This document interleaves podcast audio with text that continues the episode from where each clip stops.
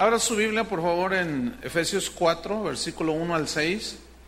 Vamos a continuar con la serie Nuestra herencia en Cristo. Este es el tema número 13, que se titula, para los que están escribiendo, Andando en humildad. ¿Cómo se titula? Andando en humildad. Vamos a leer Efesios 4, versículo 1 al 6.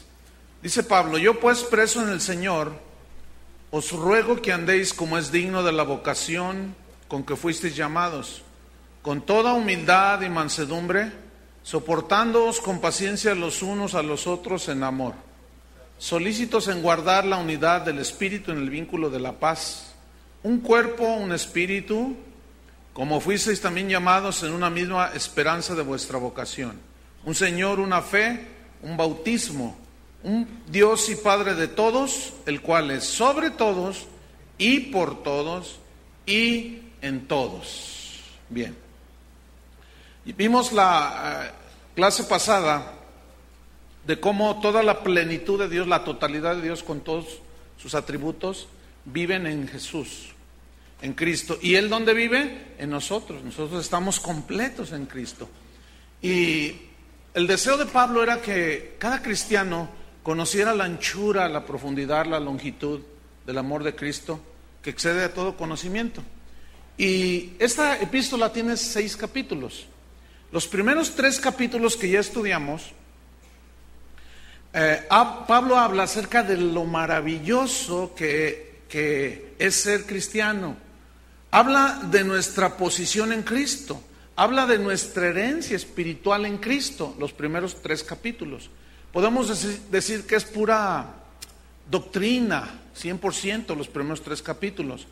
Y los tres restantes, a partir de hoy hasta el final, los tres capítulos que restan, es acerca de la vida práctica. En los primeros tres capítulos nos enseñó Pablo que los, acerca de los privilegios que tenemos en Cristo. Y los siguientes tres capítulos nos habla de las responsabilidades que hemos adquirido también como hijos de Dios. Entonces, nos lleva Pablo de la doctrina a la práctica. ¿Sí? Nos lleva de los principios de Dios a la práctica de esos principios, a vivir esos principios.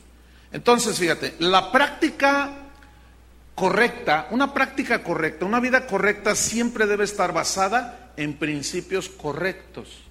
¿Estamos? Porque la sana doctrina, la sana enseñanza es esencial para vivir una vida correcta. Porque quienes hacen a un lado la doctrina correcta, la doctrina sana, entonces dejan a un lado la vida cristiana saludable. Entonces, si no hay una enseñanza sana, no puede haber una vida cristiana sana.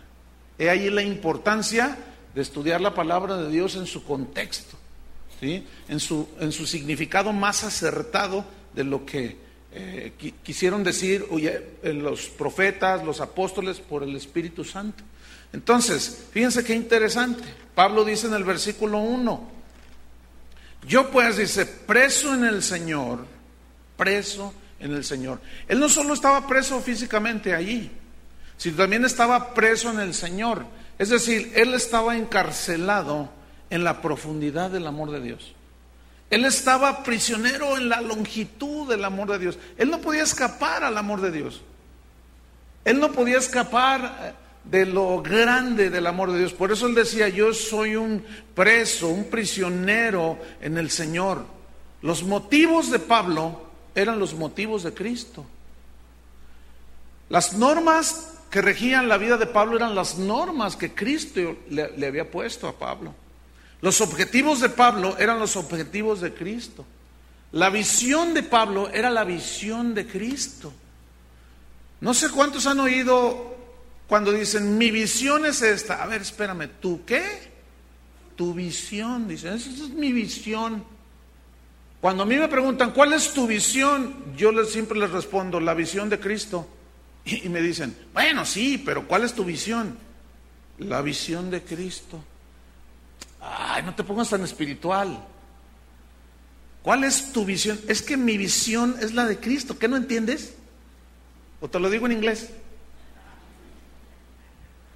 Entonces, fíjate bien, los motivos que tenemos deben ser los motivos de Cristo.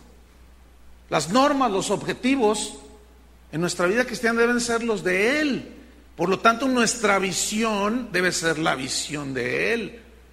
Todo lo que pensaba Pablo, todo lo que decía, todo lo que hacía, se relacionaba con Jesucristo. Y así debe ser con nosotros. Todo lo que nosotros pensamos, decimos y hacemos debe estar relacionado, debe girar alrededor de Cristo. Por eso Pablo decía, yo preso en el Señor. Y nosotros debemos estar también prisioneros de su voluntad, haciendo lo que le agrada a Él. Dice el versículo 1, yo pues preso en el Señor, os ruego, había un ruego apostólico, no una imposición como los pseudoapóstoles de hoy que te imponen, así digo yo, dicen. No, Pablo rogaba, dice, yo ruego que andéis como es digno de la vocación con que fuisteis llamados. Aquí hay tres palabras que resaltan, que es andar, como es digno, y vocación. ¿Sí? Entonces vamos a ver rápidamente cada una de estas. Dice, os ruego que andéis. Cuando habla de andar, obviamente que se refiere al andar cotidiano, al vivir cotidianamente, al vivir día con día. Pero ¿cómo debe de ser ese andar? Dice, como es digno. La palabra que se tradujo digno, como es digno, es una palabra griega, axios, con X, que significa peso. Pero este peso alude al equilibrio que tiene una balanza, que tiene un peso equivalente en cada una de, las balanzas, para que sea una balanza balanceada. Aquí sí vale la redundancia. Entonces, fíjate, esto es muy importante, porque aquí está hablando Pablo acerca de que el conocimiento, los primeros tres capítulos, están en una balanza. Y los siguientes tres capítulos, los primeros fueron de pura doctrina.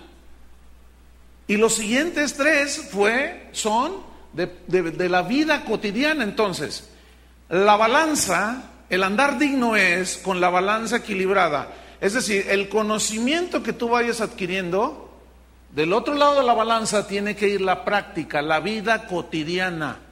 Porque hay muchos que mucho conocimiento, pero su vida no, no, no hay nada por acá. Entonces hay un desequilibrio en su vida. Santiago 1.22 dice, pero no sean, seamos hacedores de la palabra y no tan solamente oidores. Y ahí ya está poniendo de nuevo el equilibrio, el andar digno. Es decir, si tú escuchas la palabra de Dios y no la vives, tú andas en un desequilibrio. Tu balanza, la balanza de tu vida está en desequilibrio. Y eso es muy común. Ahora, cuando un cristiano no tiene suficiente conocimiento, ¿cómo va a tener un, un andar digno? Por eso se andan tropezando cada rato. Entonces, fíjate, qué importante es el conocimiento, pero luego Pablo hace el énfasis en la práctica. ¿Me expliqué? Entonces, os ruego pues que andéis como es digno de la vocación, vocación con que fuisteis llamados. Aquí la palabra vocación se tradujo de, la palabra clesis con K y significa y habla acerca del llamado de Dios. ¿A qué fuimos llamados? 1 Corintios 1.2, no lo busque, dice que fuimos llamados a ser santos. ¿A qué fuimos llamados? A ser santos. ¿Qué es ser santo? Apartado del pecado y separado para Dios. Entonces tu vida debe de estar cada día más inclinada hacia Dios y cada día más alejada del pecado. Ese es el andar digno. No solamente conocer, sino también vivirlo. Pero también en 1 de Pedro 1.14 fuimos llamados por medio de la palabra del Evangelio para obedecer el Evangelio. Como hijos obedientes, dice aquí. Obedeced la palabra que ha sido implantada. Obedecerla con mansedumbre, dice Santiago. Entonces, en la obediencia en el cristiano es muy importante. Porque tú puedes tener todo el conocimiento y todo, entender los misterios, pero si no lo vives en, la, en el terreno de los hechos, entonces allí hay un desequilibrio. Entonces, fíjense, vamos a ver otra vez.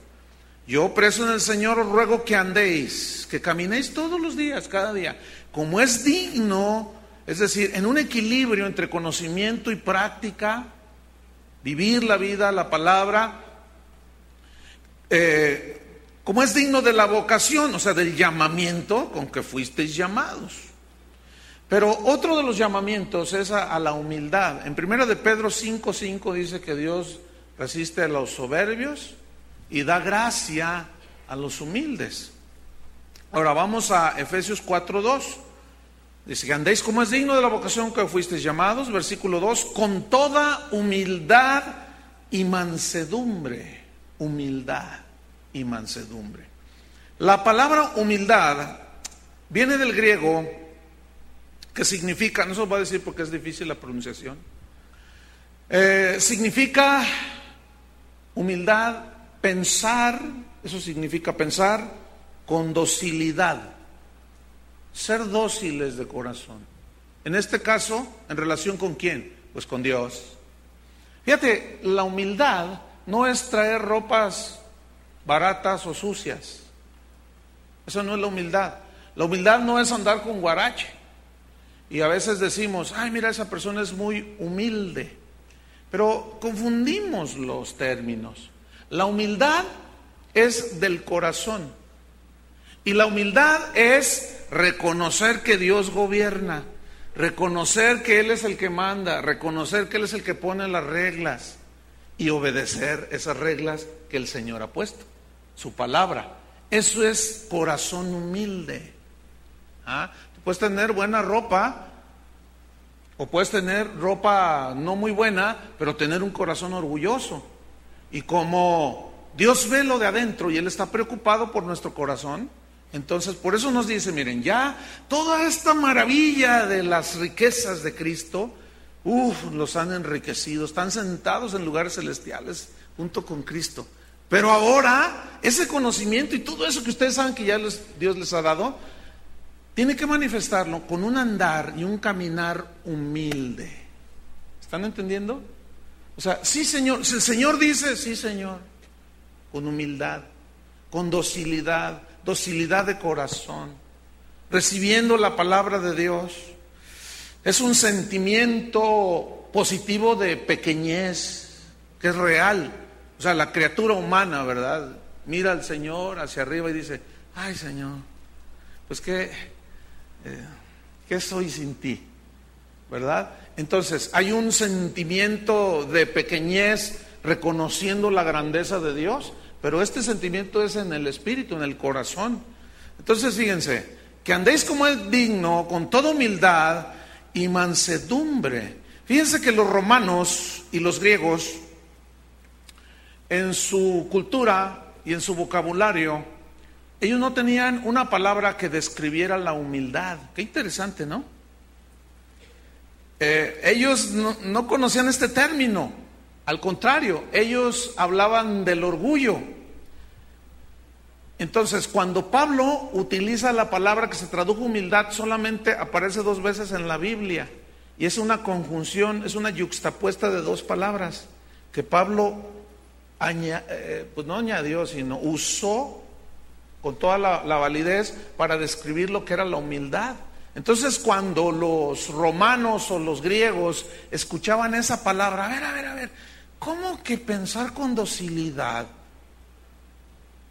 No, pues para ellos no era, ese concepto de, humildad no existía en ellos. Entonces la humildad debe ser un rasgo, una virtud fundamental en la vida de un cristiano. Repito lo que es humildad, ¿eh? No es andar así y poner ojitos así de yo no fui y actitudes, ay, no, no, no, no, no, no confundan. La humildad, repito, que habla aquí es el reconocer que el Señor es Dios y que si Él habla y Él ordena, debemos obedecerlo y sujetarnos. Eso es lo que se conoce como el señorío de Cristo. Él es el Señor y Él, él gobierna y nosotros somos sus siervos y nosotros le obedecemos con humildad. Ahí dice la palabra. ¿Cuántos cristianos me, encuentro cada día, verdad? Este, oye hermano, este, pues fíjate que así es. Oye, pero la palabra de Dios dice, bueno, sí, ahí dice, pero yo pienso que, ah, tú piensas, ¿eh? Eso es humildad, eso no es humildad. Eso es, es, eso es lo que están diciendo estas personas cuando hablan así es, bueno, así dice el Señor, pero yo soy mejor que Él porque yo pienso que es así. Ah, mira, qué inteligente eres. O, recibimos la palabra de Dios o no la recibimos. Si la recibimos, eso es la humildad que habla aquí la Biblia. Entonces, la humildad es totalmente contraria al orgullo. En Isaías 14, versículo 12 hasta el 23, no lo busquen. Ahí vemos la historia de un ángel, todos conocemos esta historia de la luz bella, la luz de la mañana, cuando dijo, subiré al monte y me sentaré junto al trono de Dios y, seré semejante al Altísimo. Hazme favor, seré igual. Ya no lo miró de abajo hacia arriba, porque el humilde reconoce la grandeza de Dios y lo mira desde abajo hacia arriba. Y ahora lo que hizo este ángel fue mirar a Dios cara a cara, de tú a tú. Y debemos de tener mucho cuidado con eso. Por eso todas esas enseñanzas de todos esos asteroides falsos del Evangelio, refiriéndome a falsos maestros que te dicen, exígele a Dios, tú no eres nadie, ni yo, para exigirle nada a Dios. Pero Él sí nos exige a nosotros. Entonces el de espíritu altivo, pues imagínate, se pone igual que Dios. Ahora me lo cumples. Uy, como que si Dios nada más estuviera para cumplir nuestros deseos. No, no, eso no es humildad, eso es orgullo. Fíjate lo que dice Proverbios 11, versículo 2. Pon una señal ahí en, en Efesios 4. Proverbios capítulo 11, en el versículo número 2. Lo voy a leer. Dice así. Cuando viene la soberbia, viene también la deshonra. Claro, que Dios resiste a los soberbios. Fíjate lo que dice al final del texto. Mas con los humildes está la sabiduría. ¿Por qué? Porque reconoces la grandeza de Dios, porque reconocemos, el que es humilde de corazón reconoce la soberanía de Dios. ¿Qué es reconocer su soberanía? Que Él hace las cosas como Él quiere. Y nosotros no somos nadie para decirle, debiste de haberlo hecho así. Cuando han visto que el barro le diga al alfarero, ¿por qué me hiciste así? Entonces, no, dice, con, la, con los humildes está la sabiduría. En Mateo 5, versículo 3, aquí en el Sermón del Monte, de Mateo 5, versículo 3, dice, Bienaventurados los pobres en espíritu, porque de ellos es el reino de los cielos. Aquí pobres en espíritu son los que reconocen su necesidad, los que reconocen su verdadera condición y reconocen su necesidad de Dios. Por eso dice bienaventurados. Hay una traducción que dice bienaventurados los humildes de corazón. ¿Sí? O sea, los que reconocen su necesidad de Dios, porque de ellos es el reino de los cielos. Esa es la recompensa de la humildad. Entonces el orgullo es el pecado de competir y de resistir a Dios. Ese es el orgullo. Te pones a competir con Dios. No, no, ahí dice, pero yo digo, eso ya estás compitiendo con Dios. ¿No es cierto? Entonces, eso es el pecado del orgullo, competir con Dios. Decir que yo soy más inteligente que Él, que Él debió de haber hecho así y que por qué hizo las cosas así. Eso es orgullo. Y es competir con Dios y es resistir a Dios. Entonces la humildad es la virtud de someterse, repito, a Dios y a su palabra. Que tiemblan a, su palabra cuando dice la escritura. Así dice el Señor. Pues, ¿qué, dice Señor? ¿Se acuerdan de María cuando el ángel le da el, eh, en el sueño, le da a Dios el mensaje? a, José, no temas en, recibir a María, tu mujer, ¿se acuerdan? Y él humildemente fue y la tomó por su esposa. Y después a María también le dijo, mira, de ti nacerá el santo, el santo ser que nacerá será hijo del Altísimo. Y él dijo, hágase conforme tu voluntad, Señor. He aquí, ¿qué dijo? la sierva del Señor. Había una humildad en aceptar la palabra de Dios. Y este es el gran problema en la vida del ser humano, el orgullo. De a mí, ¿quién me dice lo que yo tenga que hacer? Y lo más triste, lo que sí es de lamentar, es la actitud de cristianos. Y definitivamente cada quien vive como quiere. Y la vida que tú vives hoy, el día de hoy, es el resultado de tus decisiones. Si tus decisiones son humildes de reconocer a Dios, pues Dios te bendice, te da gracia. Pero si tú constantemente, ah, dice que yo a mi esposa, pero no, que yo, que bueno, síguele. Estás compitiendo con Dios. Y hasta ahorita yo no conozco a nadie que le haya ganado a Dios. Nadie. No, vamos a ser sabios y humildes, humildes, reconocer, bueno Señor, pues tú eres el, Señor, tú eres el Dios del universo. Entonces el orgullo es la raíz de todo pecado. La humildad es la raíz de toda virtud cristiana. Porque de ahí, fíjate, de ese reconocer a Dios, es, es, la raíz de toda virtud cristiana. Porque entonces, ¿qué leímos en Proverbios? Dice que, que Dios con los humildes está qué? La sabiduría. Entonces Dios da gracia a los humildes. Aquí dar gracia a los humildes significa dar el favor de Dios y te ayuda, te enseña. El que es, el, que es espíritu enseñable, de corazón enseñable, ese aprende a montones porque es humilde, pero el que, el que cree que ya todo lo sabe, eso no aprende, porque hay una competencia con Dios. Por otro lado, fíjense, el orgullo no reconoce el pecado. El orgullo no reconoce, no, yo no, ¿por qué? Tengo razón yo. Pero la humildad te permite ver las cosas con claridad. Y más aún allá, la humildad te permite, permite verte a ti mismo en tu verdadera condición. Por ejemplo, ¿se acuerdan de Juan el Bautista? Que le decían los discípulos, ¿eres tú el que había de venir? Y él decía, no, yo no soy ese. Yo nada más soy una voz que clama en el desierto. Yo nada más tengo una misión en esta tierra, preparar el camino del Señor. Eso es todo. Y cuando Cristo aparece en la escena, Juan el Bautista dice, he ahí el Cordero de Dios, que quita el pecado del mundo. Yo, nada más soy una voz. Y lo dice, es necesario que yo mengüe para que Él crezca. Eso es humildad. Que yo mengüe cada vez más. Aún mis deseos puramente terrenales los someta a los deseos de Dios. Mis anhelos y mi visión. No, me, peor aquellos que dicen, Dios me dijo que diera a conocer mi ministerio. ¿Quién quiere conocer tu ministerio? por el amor de Dios. A mí qué me importa tu ministerio. Yo, no quiero conocer tu ministerio. Yo quiero conocer a Cristo, no tu ministerio. Entonces, eh, son, son expresiones que vamos agarrando de soberbia, de altanería, y eso no es humildad, hermanos. Entonces, el orgullo no reconoce el pecado, la humildad te permite ver cómo eres. ¿Y cuál? Y por eso Pablo decía, yo soy prisionero, yo soy un esclavo de Jesucristo. Y lo, y lo que soy, pues soy lo que soy por la gracia de Dios, dice, porque mi competencia viene de Dios y, todo lo que yo pueda hacer, bueno, no soy yo, sino la gracia de Dios en mí. O sea, en todo momento Pablo le dio la gloria a Dios, reconocía que todo venía de Él.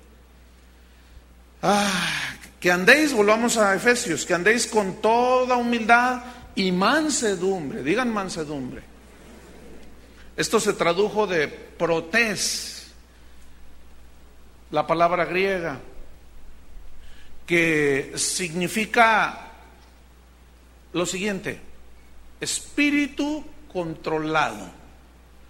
Ahora, este, esta mansedumbre de espíritu controlado, pongan mucha atención, en Gálatas 5:23 ahí habla de los frutos del espíritu que nosotros producimos por el Espíritu Santo, por la influencia y la ayuda del Espíritu Santo.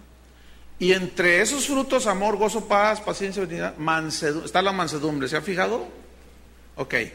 Entonces, se ve como un fruto y significa espíritu controlado. Pero fíjense, este término de espíritu controlado se empleaba para referirse a animales que eran domesticados, ¿sí? que eran doblegados en su voluntad y que eran entrenados. Entonces la palabra se aplicaba para referirse a los animales domesticados. Entonces cuando Pablo dice mansedumbre y utiliza praotés, con toda humildad y praotés, o sea, con un espíritu controlado, domado y entrenado, pero ¿por quién?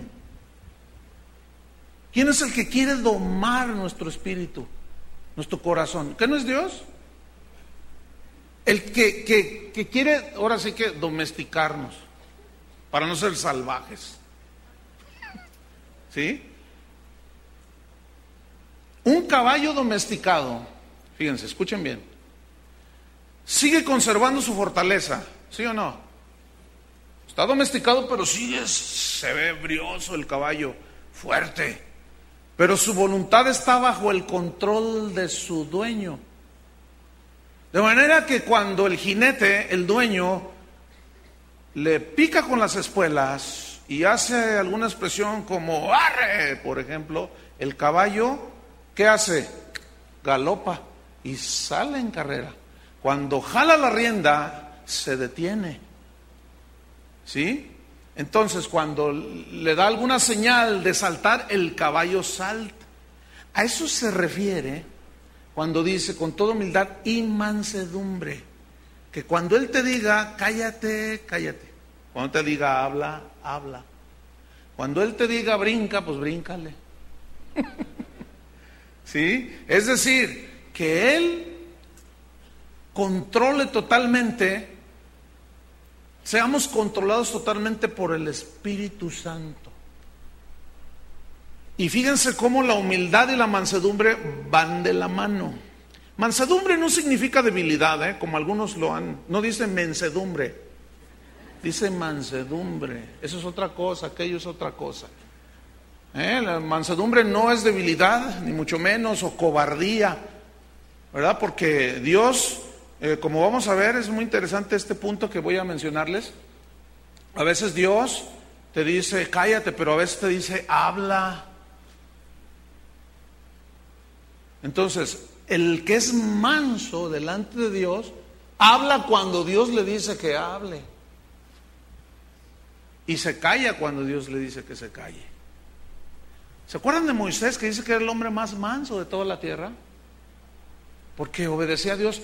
Pero un día, un día él se, exasperó de tal manera que golpeó dos veces la roca cuando Dios le había dicho que una sola vez. Entonces, toda desobediencia necesita una disciplina de Dios. Y Dios le dijo a Moisés, mira Moisés, no vas a entrar a la tierra prometida. ¿Por qué? Porque me desobedeciste, Moisés, le dice Dios. Señor, es que me deshonraste delante del pueblo. Yo te dije, pégale a la roca una vez, tú le pegaste dos veces a la roca. Entonces, fíjate la mansedumbre de Moisés. Él se, contrista y Dios le dice, mira, súbete al monte. Y ahí va el manso Moisés. Cierto que se había enojado porque lo hicieron enojar los israelitas, pero él, él la, la profecía, o sea, apuntaba el golpear la roca que era Cristo, apuntaba a un solo sacrificio. Entonces cuando Moisés le pega dos veces, Cristo no fue sacrificado dos veces, sino una sola vez. Y Dios le dice, me desobedeciste, Moisés. Súbete a, la montaña, no vas a entrar a la tierra, nada más te voy a dar chances, chancita, que la veas de lejitos. Y ahí va, ahí va, fíjate, el, el, humilde y manso Moisés. A mí sí me bendice mucho esa actitud.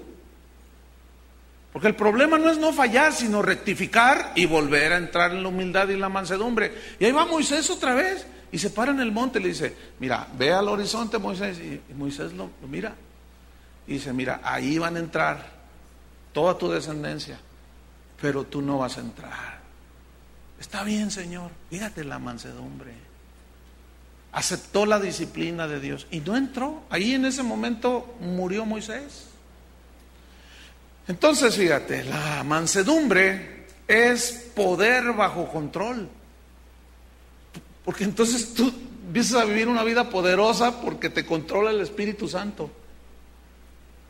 Entonces Él te dice, ve y vas. No vayas y no vas. Y en Romanos Pablo dijo que los que son hijos de Dios son guiados por el Espíritu Santo. Y cuando somos guiados por el Espíritu Santo, vivimos una vida poderosa. Créanlo o no. Pero el rebelde, el que resiste al Espíritu, siempre lo está contristando. Siempre está resistiendo al Espíritu, no oye la voz de Dios, no quiere obedecer, pues ese vive una vida derrotada, aunque sepa las riquezas de la herencia en Cristo. Si no va de la mano con la práctica, entonces la balanza se carga hacia un lado. Entonces requiere humildad para tener mansedumbre también. Ahora fíjate, aquí hay un punto muy interesante. La mansedumbre no impide actuar con justo enojo Pongan atención. Cuando Dios y su palabra son vituperados. En Efesios 4:26 dice, airaos, ¿pero qué? Ah, fíjate, fíjate, pongan atención, airaos, o sea, está en imperativo. En otras palabras, puedes enojarte, pero el enojo que Dios permite aquí, airaos, pero que ese enojo no te lleve al pecado, a matar a la persona, a provocarle un daño. Dice, airaos, pero, ¿qué dice? No pequéis. Ahora fíjate, esto está bien tremendo porque dice, airaos, o sea, tú te puedes enojar, ¿sí o no? Pero ¿dónde está la línea? Para no cruzar y que se convierta en un pecado. Ese es el asunto. Ahora, la humildad y la mansedumbre son los que te ayudan para que cuando ofenden a lo santo, lo justo, hay una justa indignación, un justo enojo, entonces aeraos, pero ese celo, ese enojo no te lleva a pecar. ¿Por qué? Porque estás en, en un espíritu de mansedumbre controlado por Dios. Por ejemplo, ¿se acuerdan de Cristo? Cuando entró al templo, dice que vio lo que estaban haciendo ahí y tomando un látigo, volteó las mesas de todos, los que vendían ahí, las mesas de los cambistas, y gritaba y decía, el celo, porque el celo de tu casa me consume, porque escrito está, tu casa será llamada casa de oración para todos los pueblos. Y ustedes la han hecho una cueva de ladrones. O sea, él hizo látigo, pero no golpeó a nadie. Volteó todo aquello, tiró todo aquello. Pero fíjate, Cristo nunca transgredió. Porque no dañó la integridad física de las personas, pero reprobó la conducta que estaban haciendo. Pablo también se indignaba. Él decía, ¿quién se indigna y yo no me indigno? Él a los Gálatas les habló enojado, molesto. Ay, me temo que he trabajado en vano con vosotros. Ya les presenté a Cristo como crucificado. Llegan unos falsos profetas y ustedes los reciben y les creen. Me temo que he trabajado en vano. Ay. Sí, serán. Y se enojaba, pero no transgredía aquello, fíjate. Entonces, Cuando hay un celo justo, tú te puedes enojar. Pero la mansedumbre es estar controlado por él. ¿Entienden? Por ejemplo, hay a mí cosas que me, me, me, irritan, me enojan. Hace rato me enseñaron un folleto de un evento que va a haber por ahí en alguna ciudad, en alguna ciudad aquí del país. Y es un evento para jóvenes. Y me lo dan, léelo, me dice Toño. Entonces lo empecé a leer, ¿no? Entonces llegué a una parte donde decía, concurso de grupos musicales, concurso de panderistas, de coreografías, concurso de mimos y con, concurso. ¿Sabes lo que, lo que significa concursar? Competir. Eso es totalmente antibíblico. Y yo estoy leyendo eso y me enoja, pero no me enoja como para ni maldecir, fíjense bien, ni agredir, ni mucho menos físicamente a esos hermanos, pero me enoja. No sé si me expliqué. Me enoja que la iglesia cada vez va, vamos en retroceso, vamos como cangrejos. Ahora resulta que se hacen eventos de jóvenes para competir entre ellos. Eso es 100% antibíblico. ¿Cuándo has visto que el cuerpo compita entre sí? ¿Cuándo has visto? Y todos esos eventillos, eventuchos, lo único que provocan es un espíritu de competencia. Entonces ahí el que gana es el más grande de ellos. Y el que pierde es el peor de todos. Y eso no dice la Biblia. La Biblia dice que debemos de tener en, alta estima al otro, ¿no es cierto? Entonces, a mí sí me enoja eso. Cuando veo que se promueve toda esa basura, a mí sí me enoja, hermano. Y yo la ataco con enojo. Pero hasta ahí, ya, ya lo dije y estoy calmado. ¿Me explico? No voy allá y les digo y les digo maldiciones y no, no, no, no, no pero si lo ataco como lo estoy haciendo en este momento. Y ya, paso al siguiente punto y todo sigue. Porque es mi deber enseñarles a ustedes. Entonces, todo aquello que se interpone contra la sana doctrina debería de enojarnos, hermano.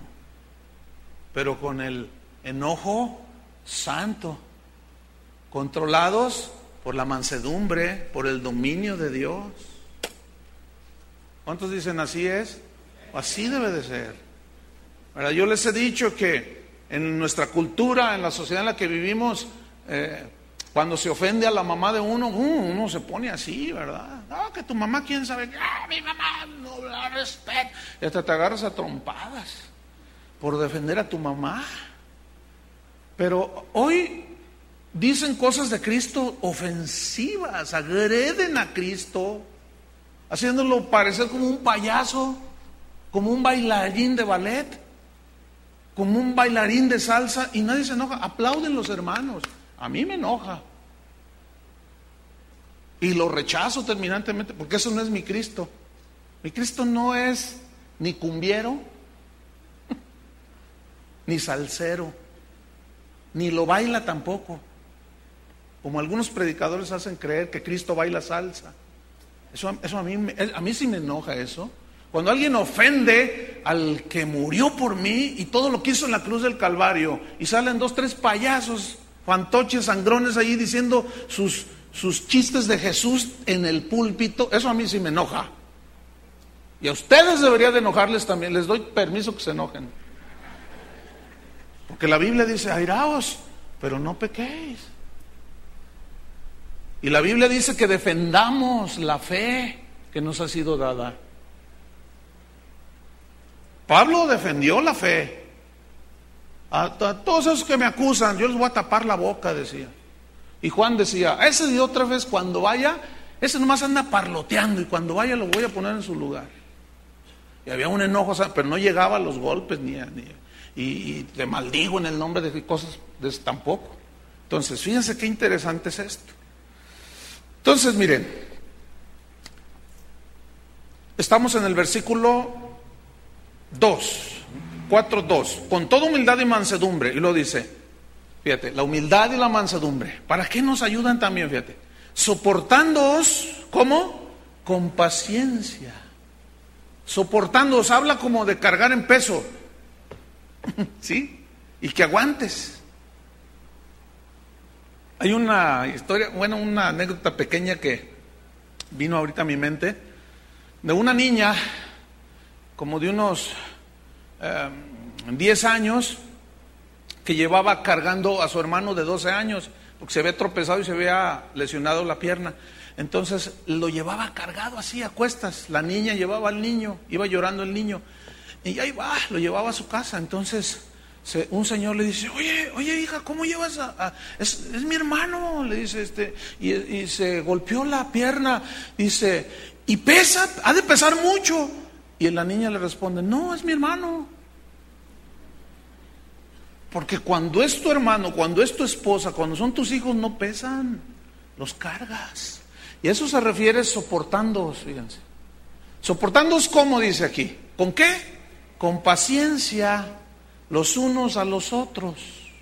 Ahora, la palabra paciencia aquí se tradujo de una palabra, hay varias palabras en el griego que se traducen paciencia.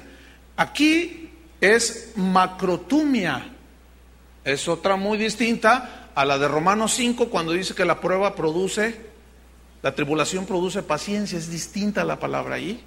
Y aquí es macrotumia, que significa aguante, significa resistencia, pero tiene la connotación también de aguantar y resistir ante las personas negativas, ante las circunstancias negativas. ¿Entendieron?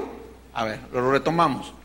Humildad, reconociendo que Dios es soberano y Él mueve y hace como Él quiere. Mansedumbre, que Él controla nuestro espíritu. ¿Sí? Eh, soportándonos con paciencia, es decir, aguantando a las personas que son difíciles de aguantar. ¿Cuántas veces dices, ay, dame paciencia, Dios mío? ¿Verdad?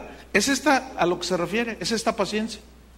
La que aguanta, la que resiste las circunstancias adversas, que me quedé sin trabajo. Es una circunstancia adversa, ¿no? Entonces tú resistes, aguantas. ¿Sí? Y a las personas difíciles, como dice, soportarnos unos a los otros, aquí habla en la iglesia, en la relación de, entre cristianos. ¿Lo llevas cargado? ¿Pesa? No, porque es mi hermano. Entonces, resistencia ante personas y circunstancias negativas. Y hay muchos ejemplos en la Biblia, por ejemplo, Abraham. Abraham estaba en una circunstancia negativa, no, él quería tener hijos, Dios le había dado la promesa. Y tuvo que aguantar muchas circunstancias, entre otros a su sobrino Lot, ¿se acuerdan?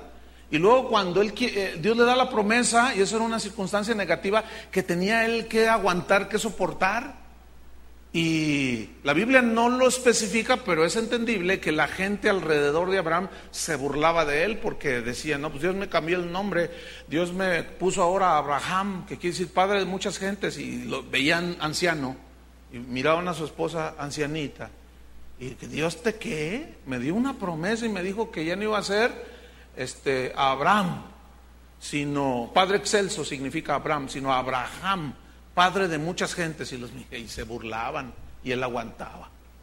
Y dice allí en, en, Romanos, en Gálatas, capítulo 4, habla acerca de la vida de Abraham, que resistió, dicen Romanos, resistió dando gloria a Dios.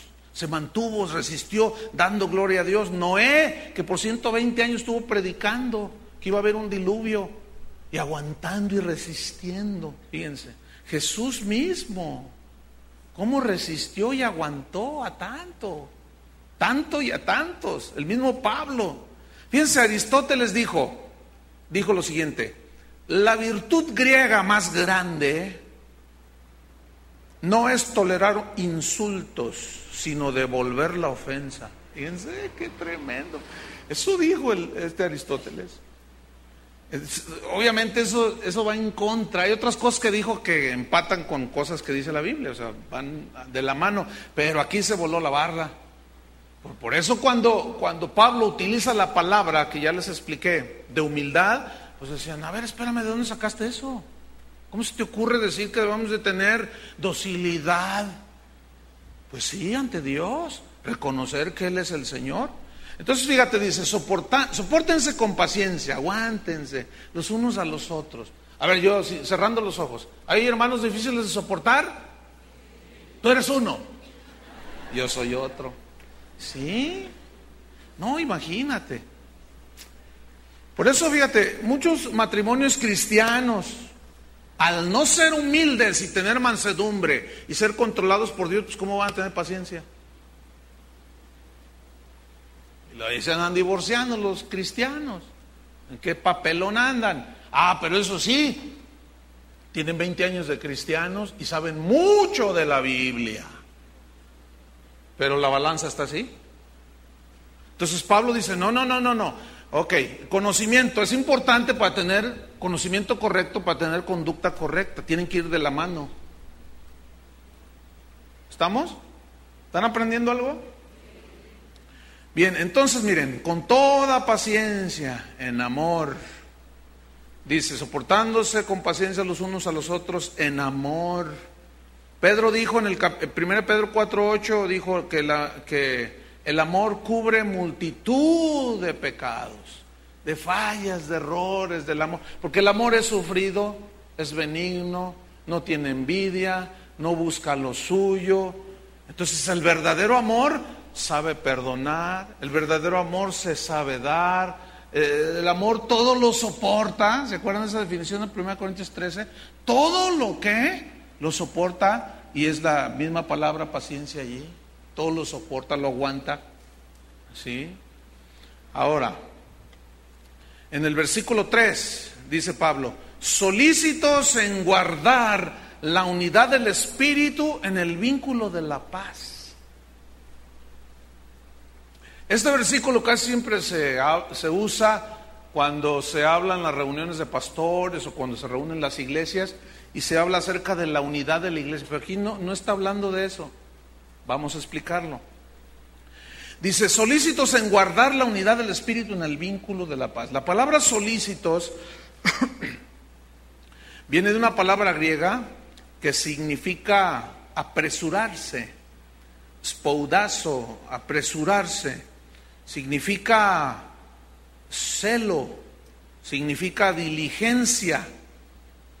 Ahora fíjate, solícitos, apresurándose con celo, diligentemente, en guardar. La palabra guardar aquí se tradujo de la palabra tereo, que significa pérdida o daño. Entonces, fíjate, se entiende así solícitos, diligentes, con celo, apresurándose en guardar, es decir, que no se pierda, que no se dañe, ¿qué? Que no se dañe ni se pierda, ¿qué? La unidad del Espíritu. ¿Qué significa la unidad del Espíritu? La unidad espiritual que une a los hijos de Dios por medio de la humildad. ¿No tenemos un solo Señor? Cristo, el que murió en la cruz, es el mismo que tú adoras, es el mismo que yo adoro. Entonces, ahí ya esa es la unidad espiritual. Yo no te puedo tener unidad espiritual con un Krishna. Por eso ese movimiento ecuménico donde se junta un Krishna, el budista, el católico, el protestante, el aleluya, uno que otro de casa de oración ahí despistado y se juntan en, una unión ecuménica por la unidad de la iglesia, es una falacia y es un error gravísimo. Yo no puedo tener unidad en el espíritu con uno que dice que tenemos 30 mil intercesores. Cuando la Biblia dice que solo hay un intercesor entre Dios y los hombres, Jesucristo. Yo no, yo no puedo tener unidad en el espíritu con un pseudoapóstol que diga barbaridad y media. ¿Cómo? No se puede tener. Pero yo sí puedo tener unidad en el espíritu con el que diga Jesús es mi Señor. ¿Cuántos dicen que Jesús es mi Señor? Mira, yo voy a viajo por causa del evangelio a muchas partes del mundo y, al platicar con los hermanos, mira, es tan común que empezamos a platicar y parece como que nos conocíamos desde hace siglos, desde hace años. Y tú dices, ay, qué bonito es. Claro, porque hay una unidad en el espíritu. Eso es lo que se debe de guardar, no lo otro. Y hoy se sacrifica esto por la unidad de que, ay, sí, pues, véngase mi hermano mormón. Ve, deje darle un besito, mi hermano, testigo de Jehová. No son hermanos. Uy, qué sectarista. No, es que yo no lo estoy inventando. Está en la Biblia. Si alguno no trae esta doctrina, dijo Juan, de que Jesús es Dios y etcétera, el Evangelio de Cristo, no, no lo recibáis ni le digáis bienvenido, porque el que lo hace participa de sus malas obras. Entonces imagínate esas reuniones ecuménicas, no hombre, nada que ver. Entonces la unidad del Espíritu es, es la que une a los verdaderos hijos de Dios, que reconocemos a Jesús como el Señor, como Dios, con mansedumbre, recibimos la palabra, creemos lo que dice la palabra y no le damos vueltas. ¿Sí? Entonces, fíjate, andando como es digno de la vocación, del llamado con que fuimos llamados, guardando la unidad del Espíritu, o sea, guardando las, la doctrina, la sana, esencial del Evangelio. Yo puedo tener comunión con cualquier cristiano en cualquier parte del mundo que diga que Jesús es Señor de la iglesia y que viva conforme a eso. Yo, puedo tener comunión con Él. Hoy, ¿cuántas veces, inclusive con, con eh, eh, cristianos de, de, otra lengua, ¿verdad? Que, que los ves y, y, aunque no hablas la lengua, este, te dice una cosa que tú más o menos le entiendes y luego tú le dices otra y más o menos te entiende. ¡Ah! ¡Gloria, gloria a Dios! Y tú dices, ¿cómo es eso? Eh, porque somos espirituales. Pero cuando anda uno de esos falsos por allí, inmediatamente algo pasa así, como que se pone una barrera en ti y te quedas así. No sé si les ha pasado. Así como que, ay, ¿este qué dijo? ¿Que el infierno no existe? Sí, sí, eso dijo. No, no, no, a ver, pues si no existe, pues entonces ¿qué chiste tiene? Entonces, si no existe el cielo, el infierno tampoco existe el cielo. ¿No es cierto? Allá anda uno diciendo que el diablo no existe. Claro, él no les dice, el diablo me dijo que les dijera que no existía. Yo no puedo tener comunión con ese tipo. ¿Por qué? Porque si el diablo no existe, tampoco Dios existe. Si no hay cielo, no hay infierno. Entonces, eh, a, eso es a lo que debemos de guardar la unidad del Espíritu. ¿Entendieron?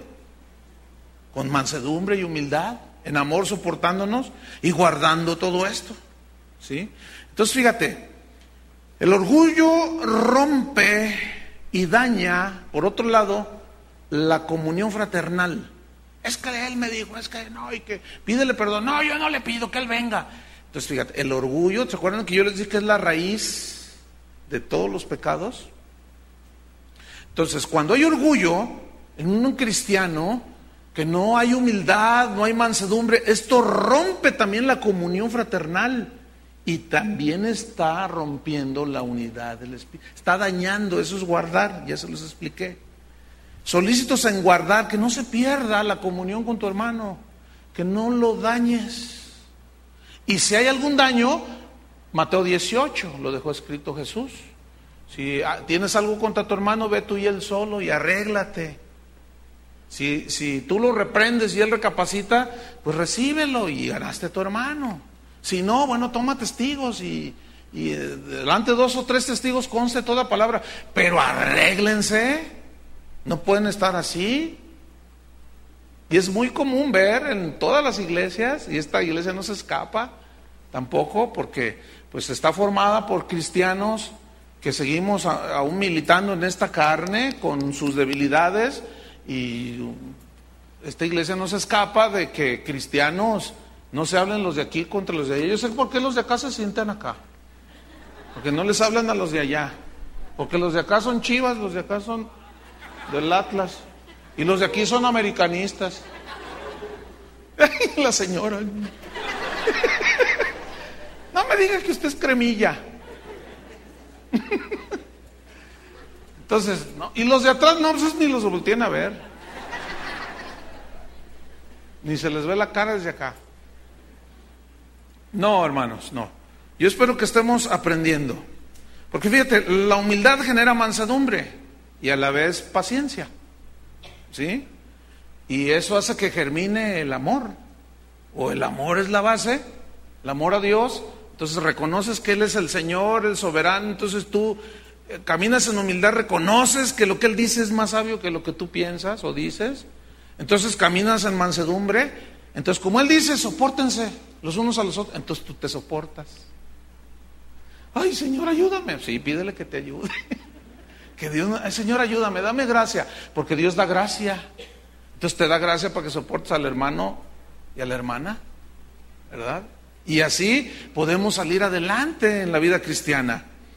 Y todo esto dice, guardando la unidad del Espíritu en el vínculo de la paz. ¿Ven? Vámonos sobre el final del tema. Versículo 4. Después de que dice, miren, humildad, mansedumbre, paciencia, amor, guarden la unidad, no la dañen, guarden la doctrina, pero también guarden la comunión fraternal, en paz, vivan en paz. ¿Cuántos tienen paz? ¿Duermes tranquilo? ¿O tu conciencia no te deja dormir? Pues arréglate ya, punto. Y luego dice versículo 4, un cuerpo, un espíritu. ¿Qué más? Como fuisteis también llamados en una misma esperanza de vuestra vocación. Aquí en este versículo hay tres cosas. Un cuerpo, un espíritu y una esperanza. Un cuerpo. Solo hay un cuerpo. ¿Cuál cuerpo? El cuerpo de Cristo. Solo hay una iglesia. Todos aquellos que digan, no, nuestra iglesia es la verdadera, no lo son. Porque ¿cuál es la iglesia verdadera? La iglesia verdadera son todos los que han lavado sus pecados en la sangre de Cristo. Que puede haber aquí, puede haber en la iglesia católica, puede haber en la iglesia bautista, porque no todos los que vienen a las iglesias son salvos. ¿Sabían eso ya, verdad? No todo el que dice yo, no porque te metes a una, cochera te haces carro, no porque te metes a una iglesia y eres cristiano. El Señor conoce a los suyos. Por eso dice un cuerpo, o sea, hay un cuerpo. Y eso está unido perfectamente. Un cuerpo, ¿qué más? Una fe. Entonces, la iglesia como cuerpo, los nacidos de nuevo, son unidos por un solo qué?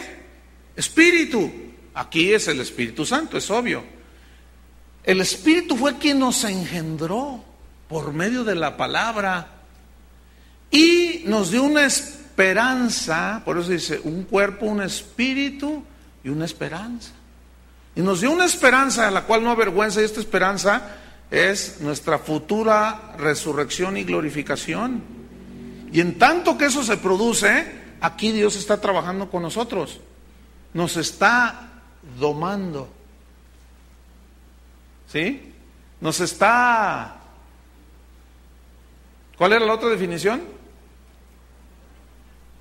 Nos está sujetando, nos está adiestrando, ¿sí? Para ser conformes a la imagen de su Hijo. Ese es el propósito de Dios para nosotros aquí en la tierra. Por eso, ¿cuál es el propósito de Dios? Ser como Cristo aquí. Como pastor, ¿cuál es tu visión? que mis hermanos, yo trabajar duro, enseñándoles la palabra de Dios y animándoles, regañándolos, llamando la atención, alentándolos, instruyéndolos, para que sean formados a la imagen de Cristo. Esa es mi, esa es mi visión, porque ese es mi trabajo. Mi rollo no es mi visión que una mega iglesia y que con juegos pirotécnicos y con juegos este, acá y, y, y hasta un boliche cristiano y sabe cuánta cosa una alberca olímpica. Y ahora ya los pastores andan hasta haciendo albercas. Hágame usted favor. No, eso no es. Entonces dice un cuerpo, un espíritu, una esperanza, versículo 5, un Señor, una fe, un bautismo. Fíjate, un Señor de todos. En Hechos 4:12 dice, no hay otro nombre bajo el cielo dado a los hombres en el cual podemos ser salvos. No hay otro nombre. Y Jesús es Señor de todos. Un Señor de todos. Pero de, ¿quiénes son esos todos? Los que lo reconocen, los que son humildes y mansos y tiemblan ante su palabra. Ese es el Señor que nos une. Entonces, un Señor. ¿Qué más? Dice, una fe.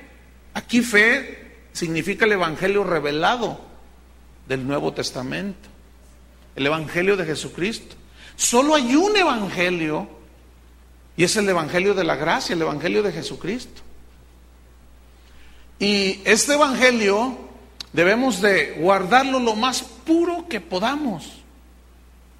Pablo dijo, si alguien viene predicando otro Evangelio diferente, está bajo maldición. Nadie los engañe con palabras y fábulas y cosas y quieren pervertir el Evangelio de Cristo y los quieren volver a prisionar en los rudimentos del mundo, en las tradiciones de los hombres. No, ustedes ya son libres, son completos en Cristo. Cristo es suficiente para todos.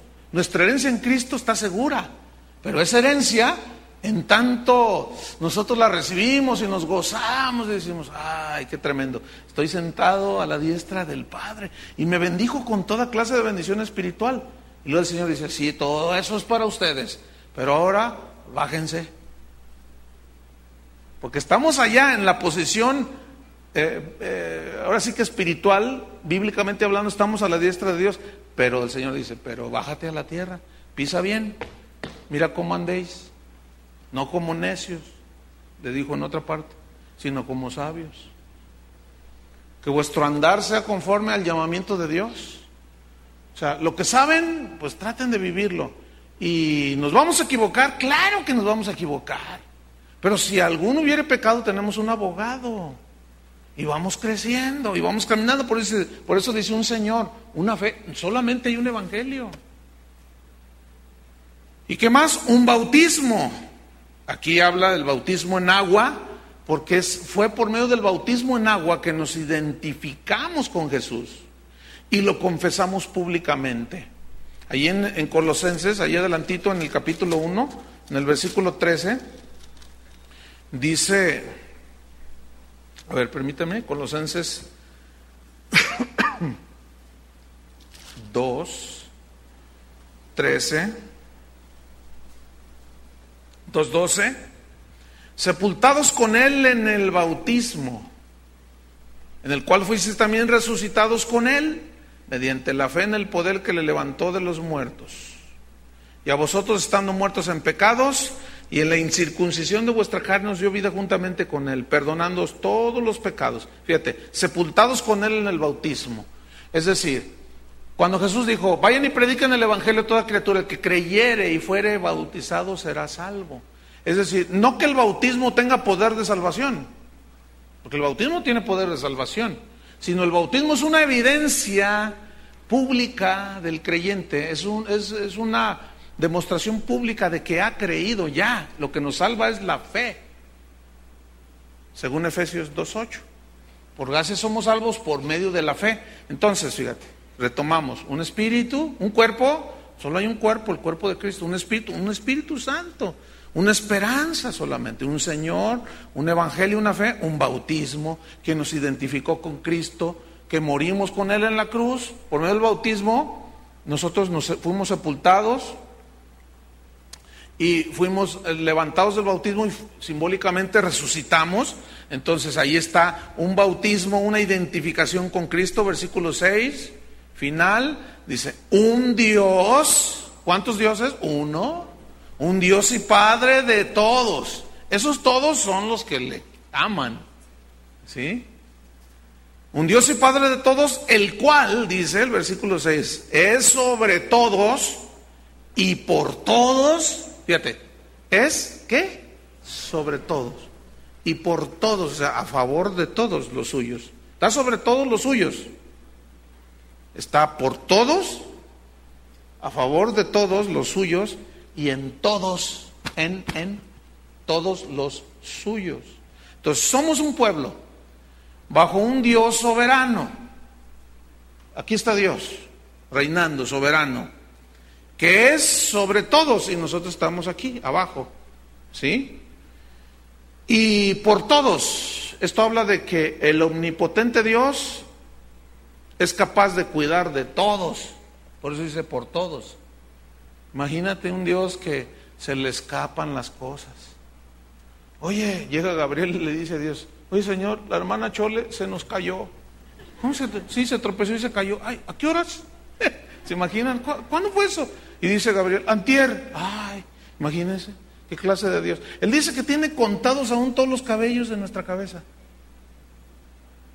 Y Él sabe cuando todo sucede, Él es soberano, Él sabe, Él es omnisciente, omnipotente. Entonces ese omnipotente es por todos y en todos. Ese es el omnipotente Dios, en todos. Yo puedo hablar, agarrar el teléfono ahorita y hablar a Australia con un hermano que conozco allá y en Japón, un misionero que conozco. Y allá está Dios con él. Él es omnipresente, omnipotente, omnisciente. Conclusión. Aquí vemos la unión en lo que es la Trinidad de Dios. Fíjense, el versículo 4, unidad del Espíritu. Versículo 5, unidad en el Hijo. ¿Lo están viendo así? Un Señor, una fe, un bautismo. Y número 6, unidad en el Padre. Y todo esto es parte de la herencia de Cristo. Pero también aquí ya Pablo nos comenzó a enseñar de nuestra responsabilidad que cada uno tenemos. ¿Cómo debemos andar delante de Dios? En humildad y mansedumbre. Con los hermanos, soportándonos con paciencia. ¿Sí? reconociendo al Espíritu de Dios que nos une. ¿Sí? Reconociendo la unidad del Hijo en un bautismo, una fe, un evangelio y la unidad del Padre que está en todos, que es por todos y a favor de los que son suyos. Amén. Entonces debemos de andar como es digno de la vocación que hemos sido llamados. Pónganse de pie y vamos a darle gracias a Dios. Amén. ¿Están agradecidos con Dios? Ahora hay una responsabilidad. Como le dijo aquel, ah, como aquella ancianita que salió de, una predicación y de esos hermanos que cambió el horario de verano y y llegó al final de la reunión, no, no, no ajustó. Entonces le dice, abuelita, así le decía, abuelita, este, ya se acabó el servicio. Y dice, ya, ya. Dice, este, mm, eh, pero ¿cómo? Dice, entonces ya se acabó la predicación. Entonces la viejita le dice, no, apenas va a la mitad. Dice, ah, entonces alcanza un poco. Dice, no, ya se acabó.